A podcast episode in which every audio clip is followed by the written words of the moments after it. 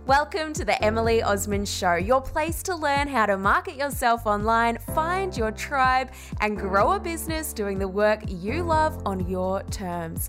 As a blogger, presenter, and marketing mentor, I understand the ups and downs that come with putting ourselves out there and running our own show.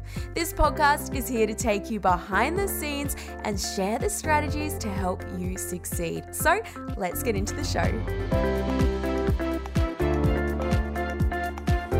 Welcome to today's episode where I'm speaking with Melbourne newborn and family photographer Jess Worrall. Now, when I went to start my podcast, I went out to my private coaching group, the Modern Marketing Collective, and I asked them, who would you love to hear on the show? And I'll be honest with you, I was surprised. I expected to hear some big names and those names that we've probably heard a few times before. But what they told me was that they wanted to hear from other people just like them that are in the trenches building their business, hearing what's working, what's not working. And so I thought, who better to bring on than one of my own students, Jess Worrall? Now, Jess is an incredible photographer. She shoots the most amazing shots of families and newborns. And in this episode, I speak with Jess about how she's evolved her business over the last two and a half years, how she's gone from being overwhelmed and overworked basically to now working less, but significantly raising her prices and also to attract her ideal clients so that people aren't just coming to her to get quotes, but people are coming to her specifically for her own work. So I hope you enjoy this episode as much as I loved speaking with Jess. So without further ado, let's get into the show.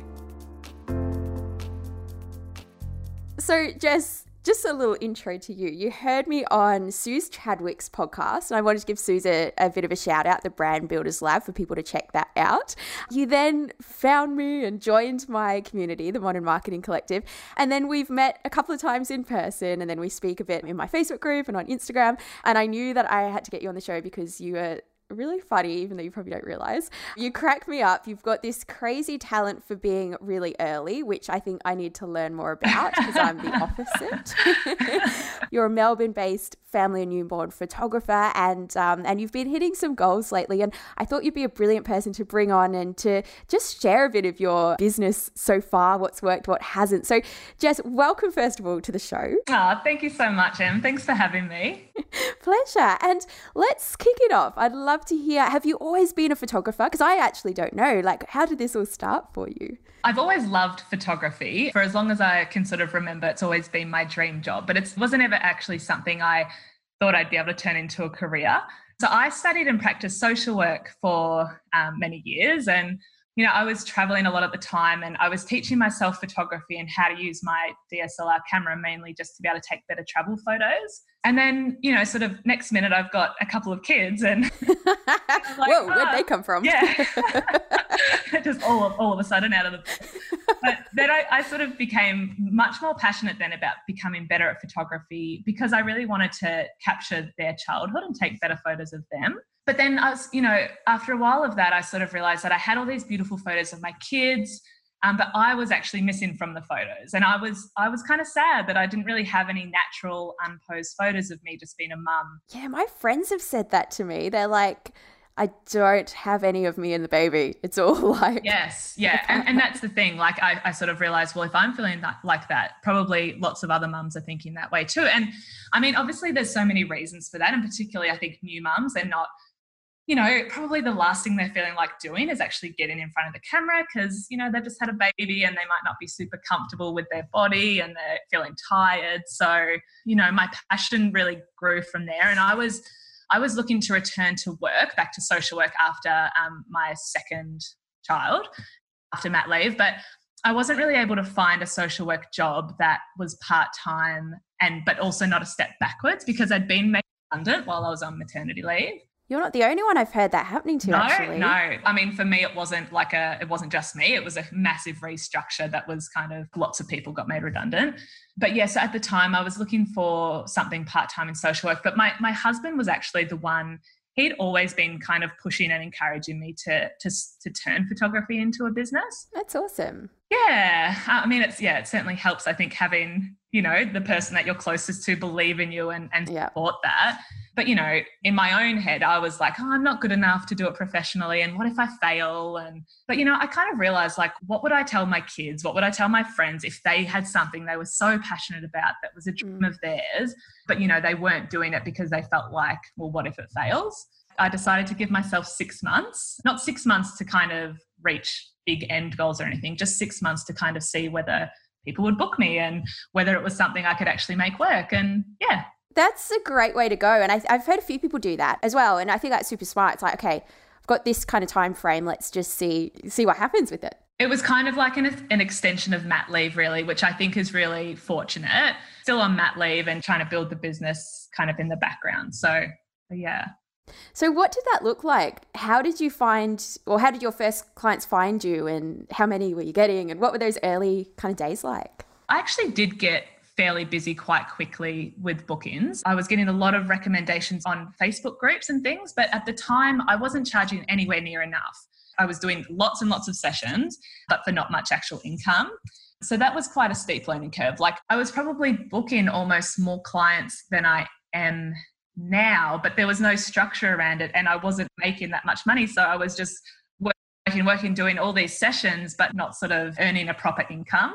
I've been in business now two and a half years. That first six months was where things were, they were just crazy, like, because it all kind of took off really quickly. And my daughter was in childcare, but my son wasn't, and he was 12 months at the time. And 12 month olds are quite needy. Oh gosh. quite, quite, a, quite a bit of time and energy, especially.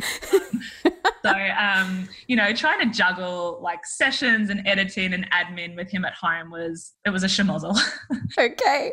I love that you just admit that anyway. It's- it didn't take me long to realize that I, that he needed to go into childcare if I had any real chance of growing the business because you know at that at that stage I just felt like I was trying to do all these things but I wasn't doing anything well. So what changed then after those first 6 months or so and you were like okay wow this this definitely is doable like you're getting a lot of clients? And I think kind of like we go through that apprenticeship at the start when we are working a lot for not much and then it gets to kind of a stage and, and if you do have the demand it's a lot easier to then start thinking about okay well I might put my prices up. But what did you do? What did it look like after that so I think it was probably around that six month mark of being in business until like 12 months where, yeah, I was still at the low price point. I'm overbooking myself because I'm not charging enough. But also, like, the kids are in childcare, they're getting sick all the time. They get sick with a cold and they'd end up in hospital with respiratory asthma. So I really got to a point where I felt like I just couldn't keep going at that pace. You know, I'm constantly chasing my tail. I had no life. And you know, I think really by 12 months, I was quite close to burning out. It forced me to reevaluate what I was doing and why I was doing it. And I think at that point, you know, valuing myself, that kind of was the outcome of that.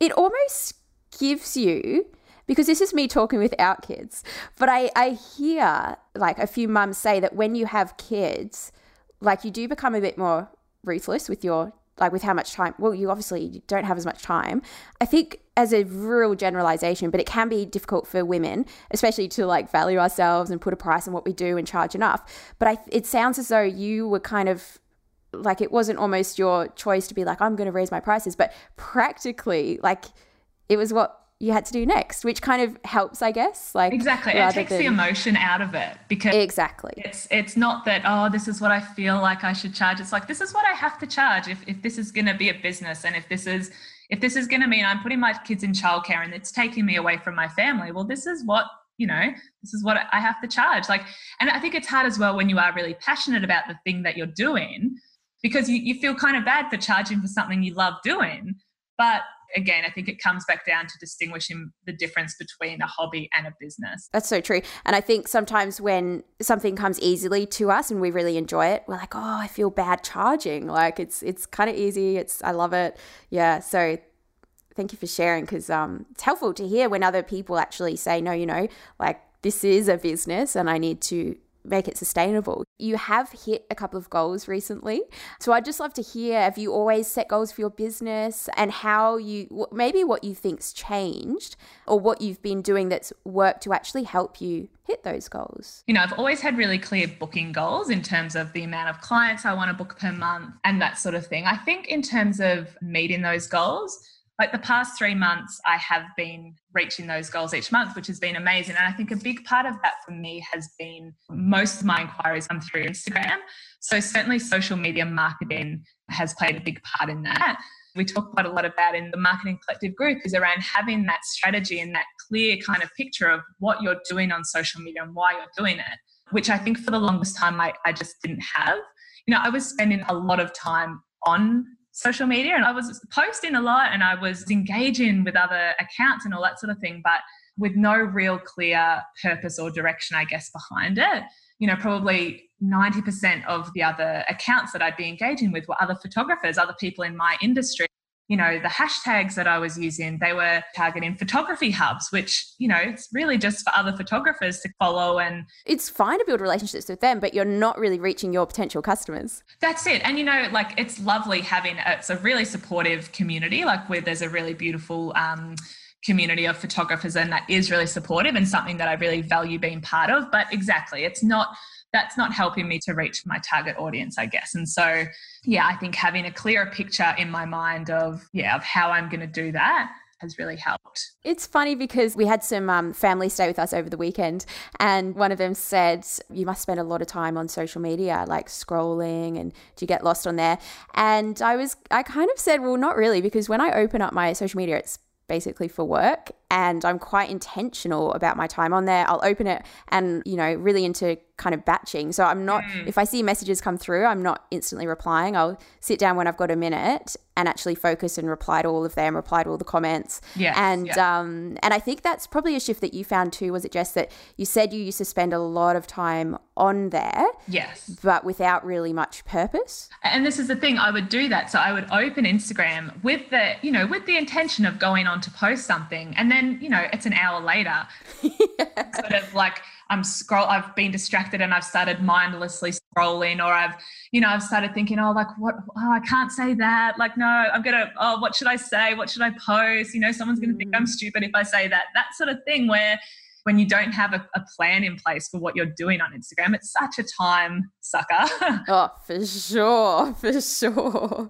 We call it like a vortex in my oh, in ah, our house. It's like absolutely. I'm in the vortex. I've just been lost in the vortex. yes, for sure. And I think that's like it's fine to do that, but it's it's kind of not pretending that you're doing that for work. You know, everyone has those moments. I think where they are mindlessly doing things, but when you can kind of have a bit of a plan in place, a structure around what you're doing it when you're doing it for your business, it just makes things so much easier. So on that, Jess, I'd love to hear like what has worked quite well for you in terms of you've hit a couple of your goals with the number of bookings that you've had in recent months. What do you think you've changed, or what do you think that has helped contribute to them? If you could pinpoint. I think you know being more consistent on social media. So now I use a scheduling tool now. So I schedule my Instagram posts. I'm more consistent with when I'm posting and I'm actually taking the time to share, you know, what I hope is more valuable content for my um, audience. I think a big thing, which I feel like you would love, Em. Ooh, I can't wait to hear. Well, it's Instagram stories. Oh yeah, oh yeah. This you know, so like it's like I resisted them for such a long time. You know, it was probably maybe 12 months ago when I sort of first started pushing myself to do them.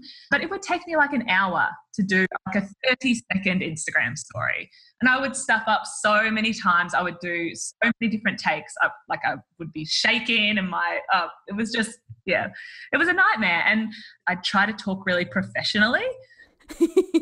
that just made it harder because I mean, and when I did start talking like myself, like I'd start, I started trying to talk to the camera like I was talking to a friend. Perfect. Which helped a lot. And obviously, like when I'm going into someone's home or meeting a family for the first time, like I'm not talking to them in this like serious professional way. I'm robot voice. Yeah, exactly. So often when I do a story now, people will always message me afterwards saying like, "Oh, I wish I was confident or comfortable enough to do Instagram stories." And I'm like, man, like I did not start out like that. I did not yep. start feeling like amazing doing stories. I don't think anyone does. It's not my favorite thing to do, but it's also not the hardest part of my day, which for a long time it was. Yes, and you were spending a lot of time like trying to get yourself to do one and then retaking and being able to push through that because there is so much value in it when you're actually able to do them because my clients are able to feel more connected to me. I am fortunate that my target audience are mums with young kids and I'm a mum with young kids so I'm able to kind of share parts of my life that I know other mums are going to be able to relate to. That's been really valuable. Actually, a client on the weekend I walked in and she was like, "Oh, I feel like I already know you." That's what you're trying to achieve. Totally, and especially like when you're walking into someone's home, you know, a mum who's just had a, a, baby and you're walking into a newborn session with them, like them feeling comfortable with you and like they already know you is a massive, massive thing. So that's been really, really good.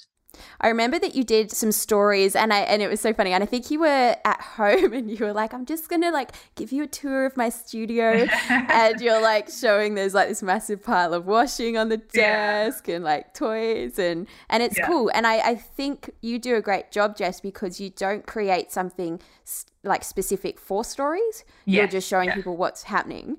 And um, I always laugh because Jess is always very early to events. So she'll sit in the car sometimes and she'll be like, So um, I've got about 30 minutes to yeah. kill. well, see, it's funny because stories. this is the thing I often feel like I my stories fall down a little bit in terms of that I don't kind of do the, you know, not the salesy stuff, but like I don't often have calls to action and those sorts of thing in my stories. But I've kind of accepted the fact that for me at the moment, I'm happy just to be using stories as a way of connecting with target audience. And I feel like that's the one thing I can kind of do fairly well. So I'm just going to keep that with stories for a little while until maybe, you know, Perfect. maybe there'll come a time where I'll be so much more confident and be able to do all, all the things. But for now, I feel like it does work pretty well. I'm very, very impressed by you for even like the fact of how scared you are now, you're like, yep, I can do it. So, was there is there been anything else? I guess stories have been a pretty handy thing that you've done. Would you is there anything else to share around anything that you've been doing more of, or anything that you've dropped, just in terms of helping you kind of have some wins with the business? Another thing that's worked quite well for me in the past as well is that I've done a few really successful collaborations with influencers. So, one was I ran a competition with an influencer who I knew her following was very much aligned with my target audience. It was probably close to 12 months ago now, but I got a spike in new followers around that time. But even now, I think like a month ago, I got an inquiry from someone who said they found me from that person and, you know, they've been following me all this time and they're just pregnant now. And, you know, I think I've heard, you know, not horror stories, but you know, you hear kind of stories where where it falls down, working with influencers as well, businesses or brands being quite disappointed with the experience they've had. For me, what's worked really well is having a really, really clear agreement in place with mm. I'm working with so that everyone's expectations are clear. I'm not working for free just for the fun of it. Like I'm, if I'm going to do a discounted shoot or do a free session, you know, I'm very clear with what I guess I am expecting to get from that, whether we negotiate that or um, whether the person I'm working with agrees with it. Like I haven't done any paid ads or anything like that so far um, on social media, but I, I kind of look at those shoots as like like they're my paid kind of marketing. For sure. Well, you're you're kind of using leverage to get in front of other people's audiences. Yeah, exactly. A couple of awesome things there, Jess. Like that first of all to go into it being quite explicit about what you expect and you know have the expectations on the same page because if they're yeah. not said then like it's so easy to assume things and then we get ah. disappointed Absolutely. And I think sometimes businesses, they get really disappointed because the influencer hasn't done what they hoped they were going to do. And it's like, well, did you have it anything in writing? Was there an actual clear, did you specify exactly what you wanted to get from that? Arrangement. And often there isn't. And so i just think like i send through just like a contract which we both sign.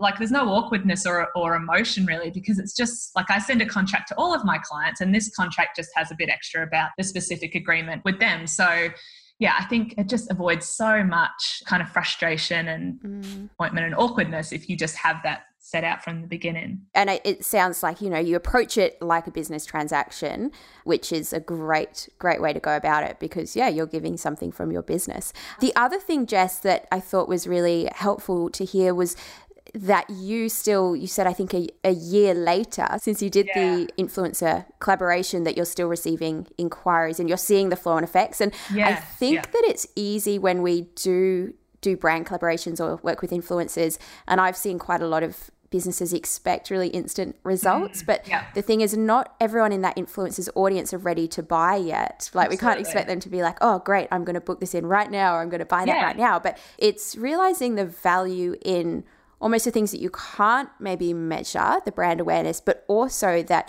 in the longevity and kind of the long game of that collaboration too. Absolutely. And I mean, especially like for photography, newborn photography, I mean, if, if someone's not pregnant or expecting, they're not going to book a newborn session with you, you know. People might be following me for a year before they're ready to book a session. Probably the people that have been following you for longer, you know, they might even be closer to your target audience because they've had, you've had that chance to build that um, sort of know, like, trust, all that sort of stuff with them. So, Because that's a bit like how I see SEO. For someone to find your website, and I think SEO is great and it can be so helpful for business, but like if people are just trying to get their website to rank high for, let's mm-hmm. say, Family Photographer Melbourne, you're going to have people that find you. Some of them might be your ideal clients, but a lot of them, they're just probably price shopping or they've come across you. And I loved the point you made, Jess, around the people that have probably followed you for the longest are going to be the best fit for you because they have got to know you. They love your style. And then when they're ready to buy, they want you. exactly yeah i find the same thing i do like having a focus on my website and you know trying to improve my seo and all those sorts of things but i definitely find that my ideal clients they generally find me through instagram because they've generally been following me for a while and exactly people that come through your website they've probably emailed like 10 or 15 other photographers you know Yep. it definitely helps So, Jess, you work from home when you're not out shooting. I've got two little ones. What does your day look like? Is there much structure? Is it the same day to day? How much are you working each day? Does that change? Could you give us a bit of an insight? The kids are at childcare three days a week. I'm really strict with those days. So um, my husband drops them off. So I'm generally working from sort of 7.30 until around 4.30. But I mean, the thing with running a photography business, I guess, is that the actual photography itself is maybe like 15% of the workload. The majority of the work that I'm doing is like editing, and um, I mean that's a huge that's a huge huge part of it, editing. But then you know emails, admin, marketing, that those sorts of things. So I might do like on the three days a week that I'm at home, I might do one or two shoots, and then I'll also do like maybe one or two shoots on the weekend. Every week is different. Like it's, I sort of look at my bookings over the space of a month. So I might have one week where I have no shoots, and then the next week I have you know two weeks worth of shoots, and I'm kind of just I kind of just try and balance it. It's really interesting. And I told you that I was just recording another podcast interview just before ours. And that's with Alicia Rose Kruger. And she teaches about our cycles as women and like the inner seasons. And we were talking about how there's those couple of weeks during like your cycle where you're actually a lot more confident and you want to be Yes. around people and you're doing Yeah. things. So, like for a photographer, I was thinking when I was speaking with Alicia, they would be the perfect two weeks or one week to go out and shoot. and then when yeah. you reach kind of before you actually get your period or when you've got your period, that's a great time when you're feeling a bit more internal. You can do great editing work because you're a bit more analytical, you're into the details. Oh, that's Um, fascinating. yeah, or you'll have to listen Oh, to I'm that going to have to. I mean, like in post kids, I feel like all that sort of hormone stuff like is heightened. So it's really cool actually that you've kind of you look at it more like a month cycle because that's the other thing I was speaking with Alicia about. Men have a 24 hour hormonal cycle, but for women it is Typical. like a oh typical bloody men. but um, but ours is more like a 28 day. So I think you're on track if you're you're already there kind of doing go. that without without realizing. So there you go. um, so that's cool. So, Jess, I'd love to hear what's been some highlights for you in your business, and do you celebrate them? Because I know a lot of us. I don't know. I rarely do because you're just like, oh, that's great. What's next? What's been really things that you've been really happy about or quite proud of, or Yeah. I'm the same. I probably don't really celebrate things like that. Like I definitely get I still get excited about stuff. I still like, you know, I'll still like call my mum when something oh, something same. happens. so I feel like the biggest thing for me, especially over the last maybe, you know, six to 12 months, is how excited I am to be working with my ideal client. When I was starting out, it was people, you know, I was mainly getting booked by people that were looking for a cheap photographer. And, you know, I'd always get tagged on those posts on Facebook. I mean, I was brand new and that was fine. And I and I loved that at the time. But I'm finding now that, you know, getting inquiries from people that feel like they love my photos or they feel like they know me, like that's a huge thing for me at the moment. So, and it, it does, it makes all the hours that you spend on Instagram stories, you know, it, it makes it feel like it's paying off. So that's a really nice feeling, you know, kind of feeling like you're on track. It's exciting, is it, when you when you're like, yes, you're my person. Actually, on that, Jess, because you do have, you're not kind of into staged posed photos. Yeah. How would you describe your style? And is that something that you always had from the start, or has that kind of evolved? I sort of describe it as, I guess, natural lifestyle photography. Like, I think it's always been that because that was always what I felt like was missing in our family photos. I did mentoring early on in my photography career. You know, initially you kind of feel like people want the posed stuff. So you have to kind of, I guess, fight against yourself a little bit, not to just be showing all of that posed, more staged, so that you can then attract the clients that want what you can kind of provide them. So that was a really valuable experience doing that mentoring day. And Amy Rushbrook was the mentor I did the mentor day with. And, you know, her thing was about sharing what you want to shoot more of. I'm sharing the work that I love to shoot and then sort of naturally attracting the clients that are also attracted to that. Yep, that makes so much sense. Oh, yeah. And that's a real weight off your shoulders when you sort of feel like just because there's that more mainstream popular style of photography doesn't mean that there aren't also plenty of people looking for what you can. And you don't have to share all your work. No. Like you've said, Oh. you ah. can be, you just put out there what you want to attract more of.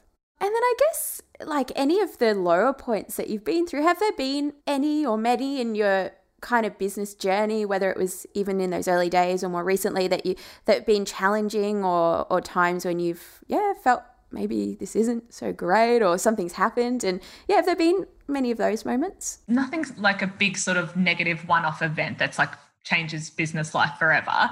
I think, you know, we sort of spoke earlier about that period where I was overbooking myself and not charging enough and kind of feeling like I was um, getting close to burnout. So that was certainly something that changed, I guess, for me, the path that I was going on.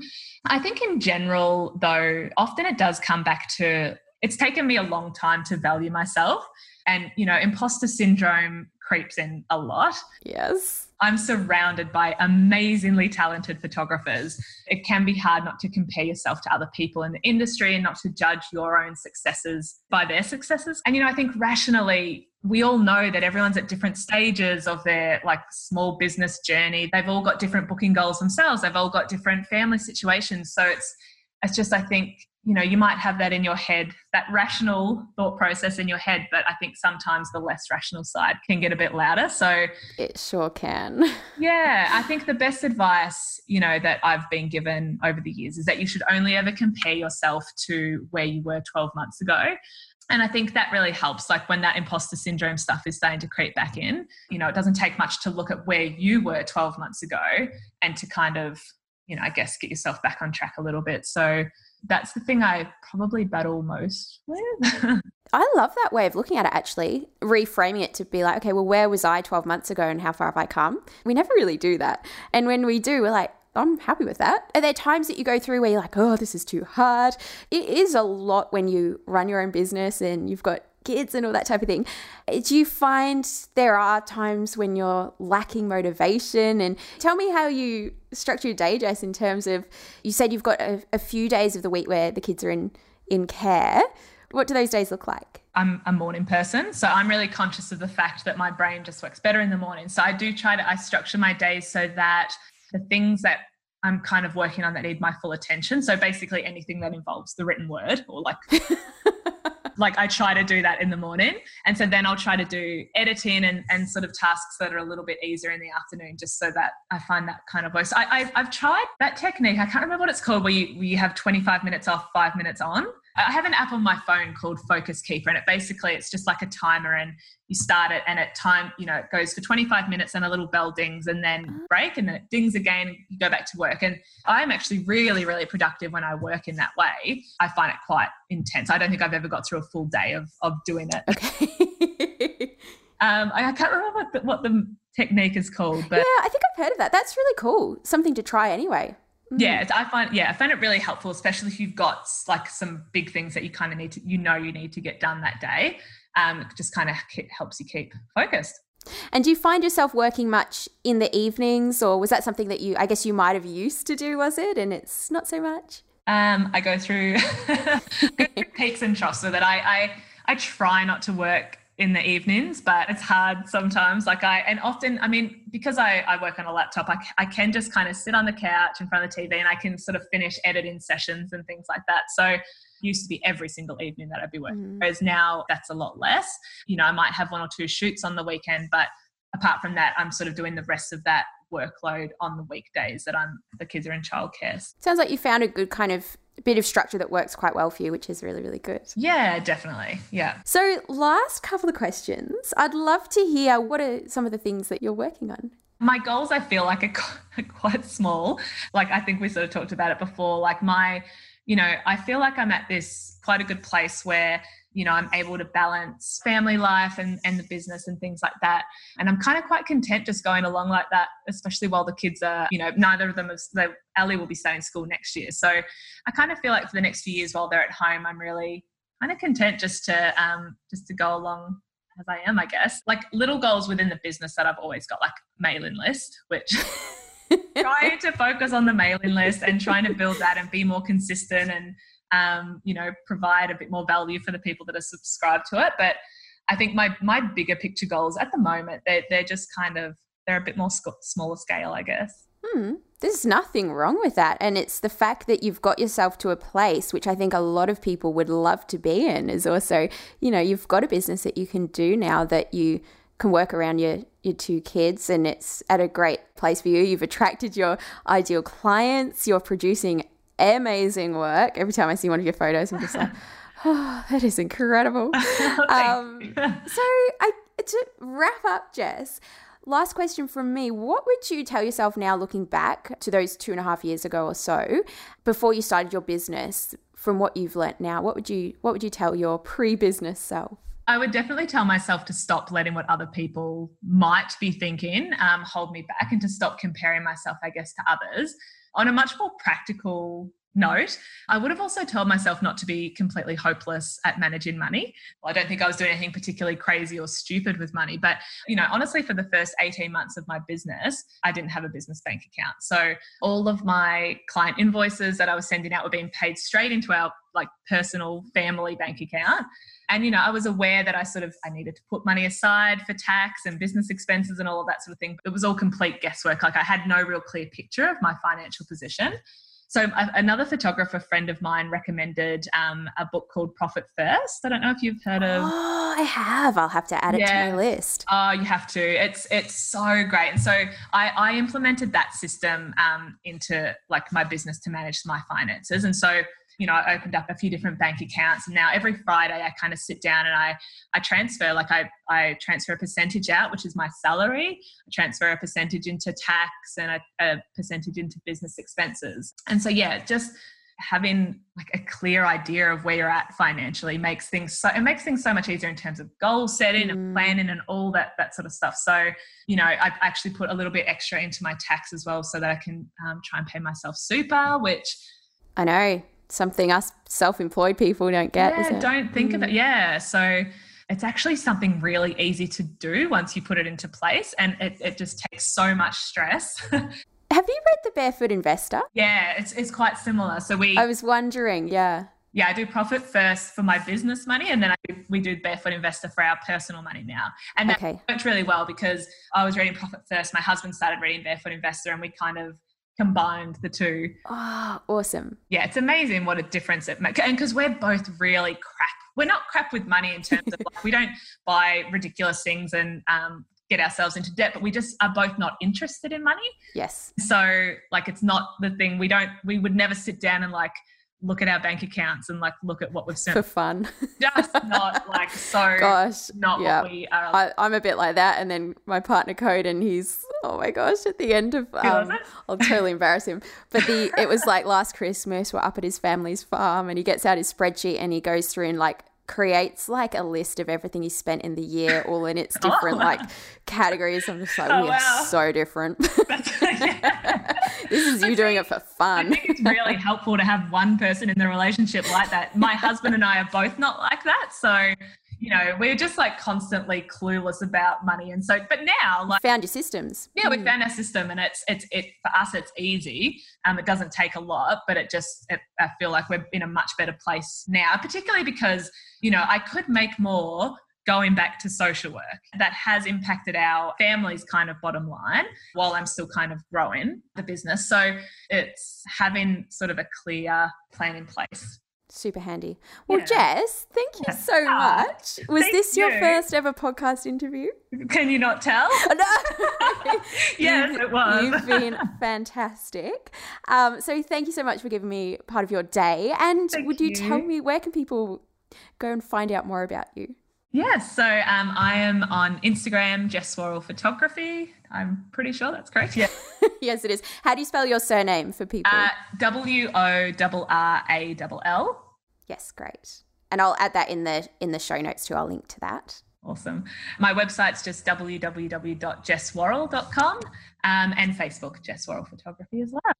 And is there anywhere to go to get some little freebies from you? Yes. So that's just my website, jessworrall.com slash, no, slash back. forward slash slash. Forward slash forward slash free. Super. So people can head along there and check out what you've got. Well, Jess, thank you so much for um for chatting with me. Thank I knew it would be fun, so uh, you have delivered. for having me. thank you. Thank you for listening to the Emily Osmond Show, brought to you by my Instagram freebies, which you'll find at emilyosmond.com forward slash free. So please take a few seconds to leave me a review, subscribe so that you don't miss an episode, and be sure to take a screenshot of this podcast, upload it to your social media, and tag me at Emily Osmond so I can give you a shout out too.